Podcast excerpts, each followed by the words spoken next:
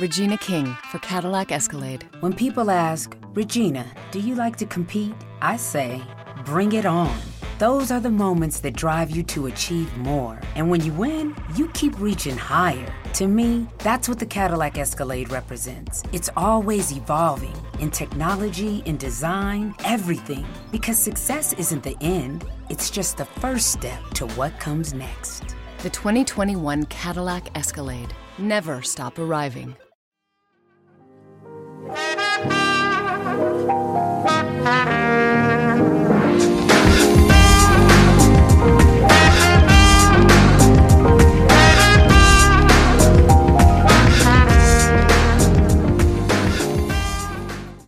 E salve a tutti ragazzi, ben ritrovati, podcast sportivo di Insta News, puntata decisamente, decisamente, decisamente, ehm, mettiamola così, abbastanza rognosa, ecco, se vogliamo. Parleremo ovviamente di quello che è stato il weekend motoristico con il Gran Premio di Barcellona che purtroppo ha dato un'ardua sentenza, secondo me, quasi in maniera definitiva anche al campionato, anche se è molto molto presto, ma ne parleremo dopo. E poi andremo un attimino a tirare fuori alcuni argomenti relativi alla questione scudetto, la questione campionato, la questione Champions League e via dicendo, in base a quello che anche qui eh, è venuto fuori nel corso dell'ultimo, dell'ultimo turno. Andiamo con ordine.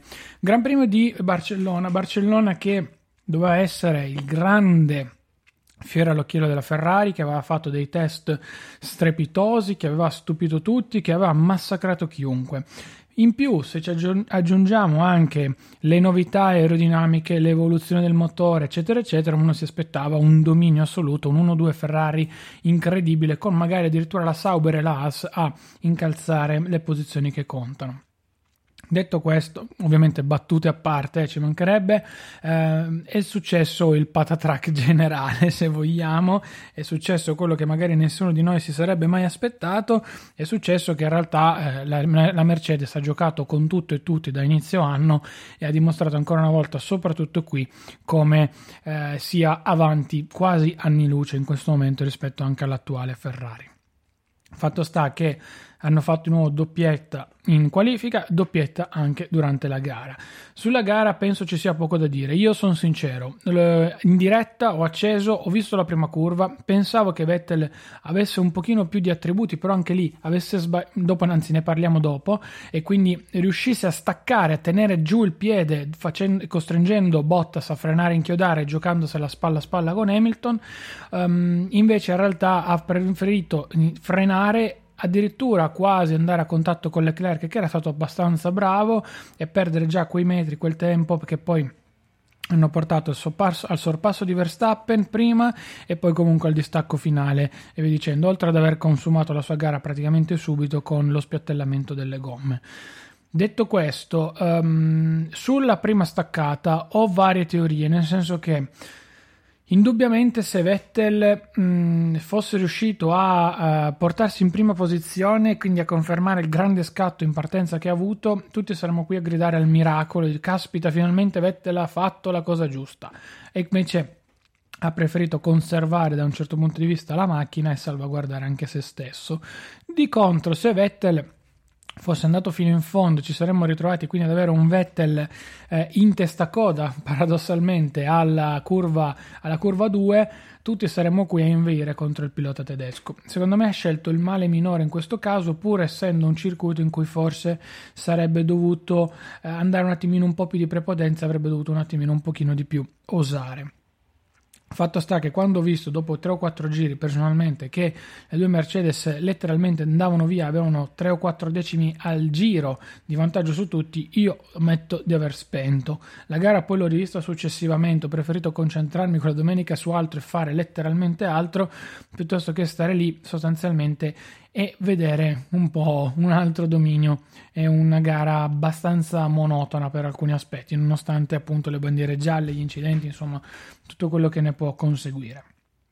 Il problema, secondo me, di base in questo momento in Ferrari è anche un altro, ovvero quello che c'è un Leclerc che spinge, forse va anche oltre il limite, cosa che potrebbe essere necessaria in questa particolare situazione delicata della scuderia, perché comunque magari riesce a dare un minimo di spinta a tutto il team, alla macchina stessa se vogliamo, o magari effettivamente è un ragazzo che ha una sensibilità superiore rispetto a quello che tutti si immaginavano. Dall'altro c'è un quattro volte campione del mondo che insomma, vede il ragazzino appena arrivato dal team minore al secondo anno in Formula 1 scalpitare, insomma, diciamo che quei lontani mugugni che si erano visti in Red Bull col primo anno di Ricciardo in Red Bull si stanno un attimino eh, rimostrando sui, sui, baffi, o meglio, sul sorriso di Vettel che non ha più, non ha più i baffi.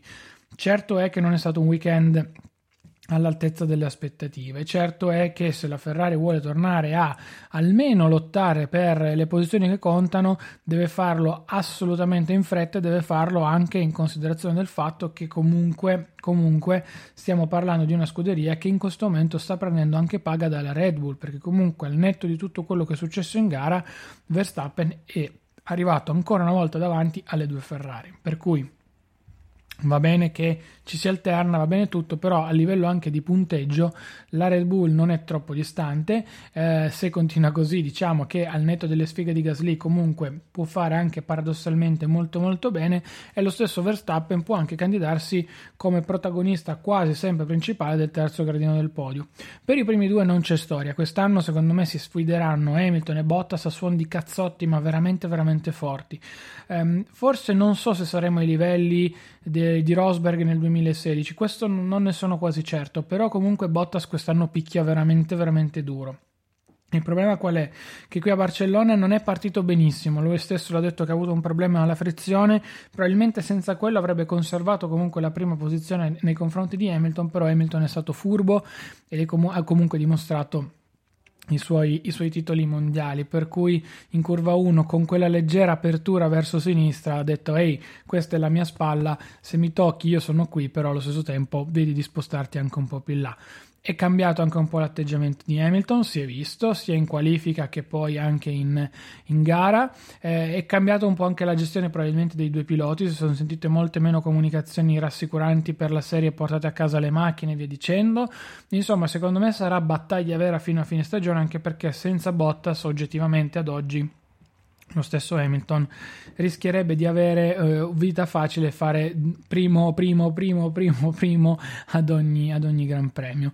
Per cui chapeau a Bottas per essersi veramente, veramente rialzato e aver dimostrato di essere un super pilota come quasi tutti avevamo sempre detto, salvo la stagione scorsa in cui purtroppo, purtroppo ha fatto quello che ha fatto per questioni contrattuali. Detto questo, adesso vedremo poi il prossimo appuntamento come andrà. Ci sono tante aspettative, come no, sinceramente. Io spero ovviamente che si possa un attimino sistemare la situazione e di conseguenza poi cercare di capire magari che per un, una Ferrari un pochino, un pochino più stabile. Dico la verità, una macchina un pochino più performante, almeno non dico per giocarsi il mondiale perché secondo me il mondiale è quasi del tutto già andato, al netto di tutto comunque sarà una cosa fra i due piloti Mercedes ed è anche vero però che comunque devono gestirli bene altrimenti si rischia veramente di fare il classico dei più classico dei patatrack eh, direttamente già a, a, metà, a metà campionato comunque entro la metà di campionato.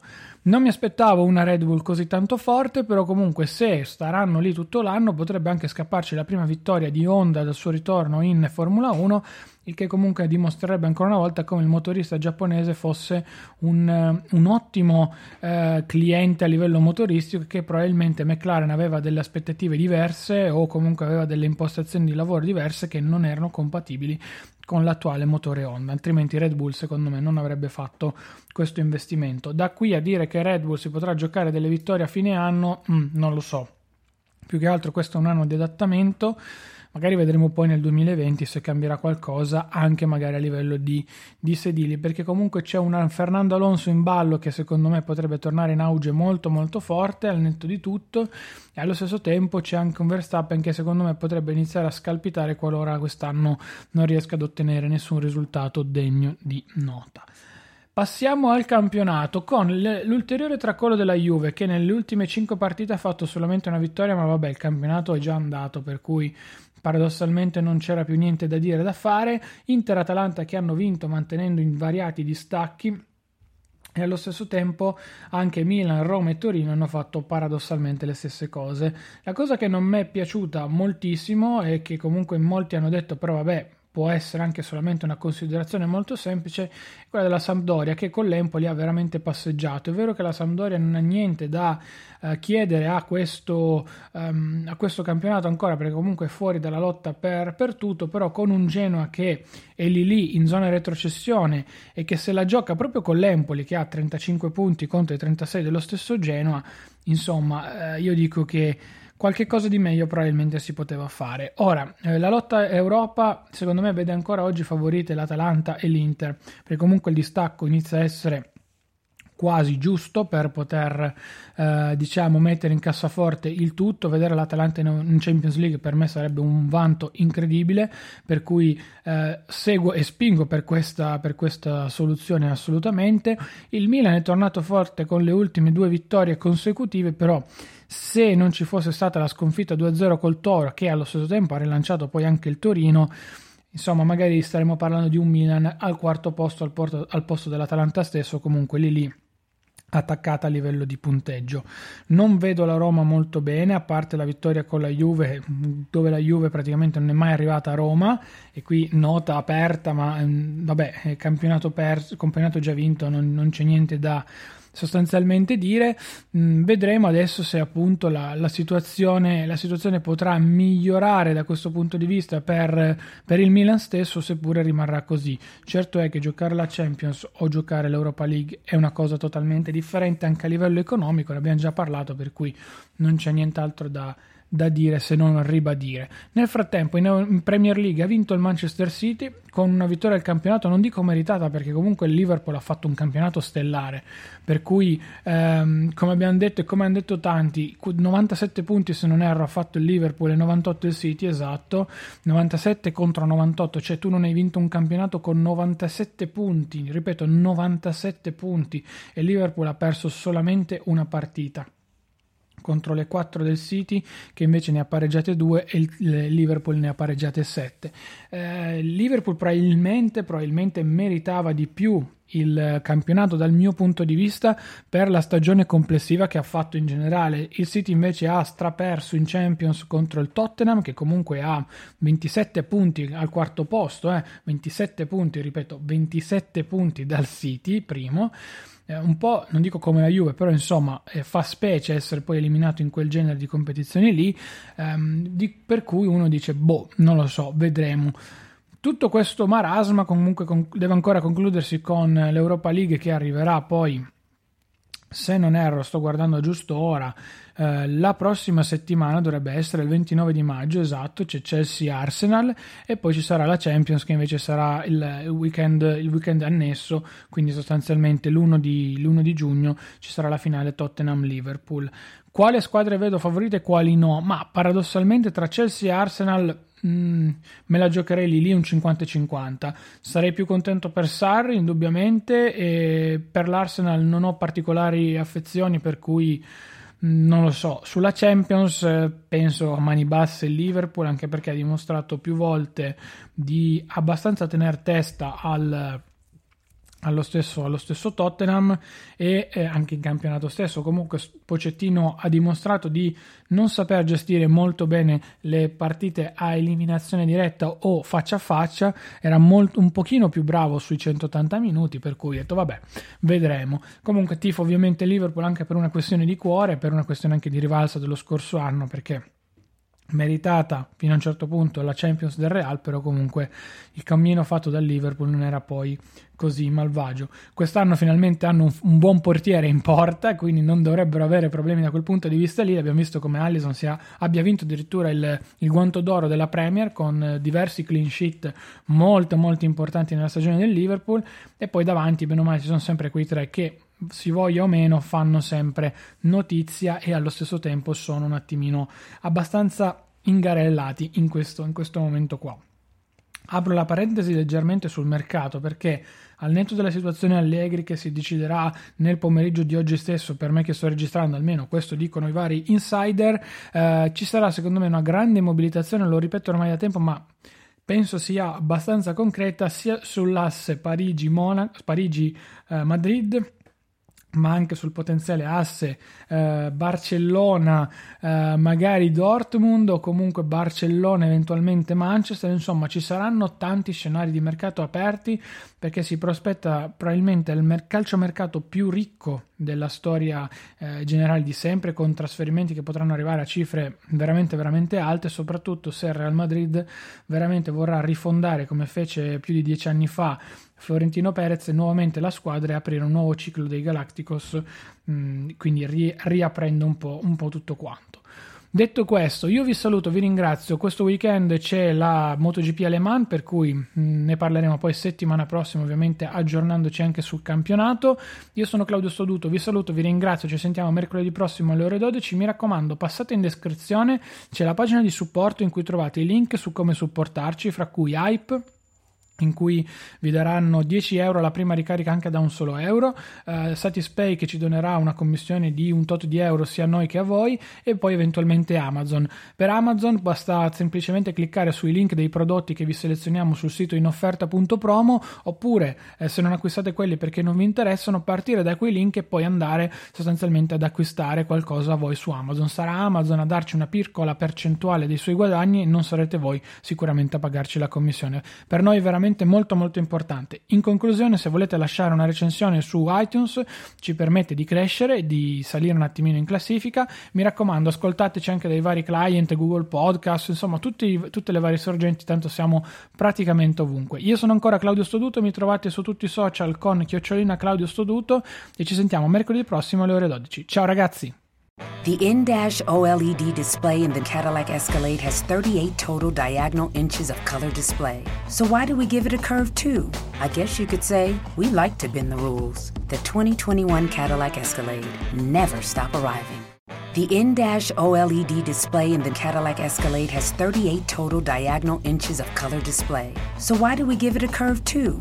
I guess you could say we like to bend the rules. The 2021 Cadillac Escalade never stop arriving.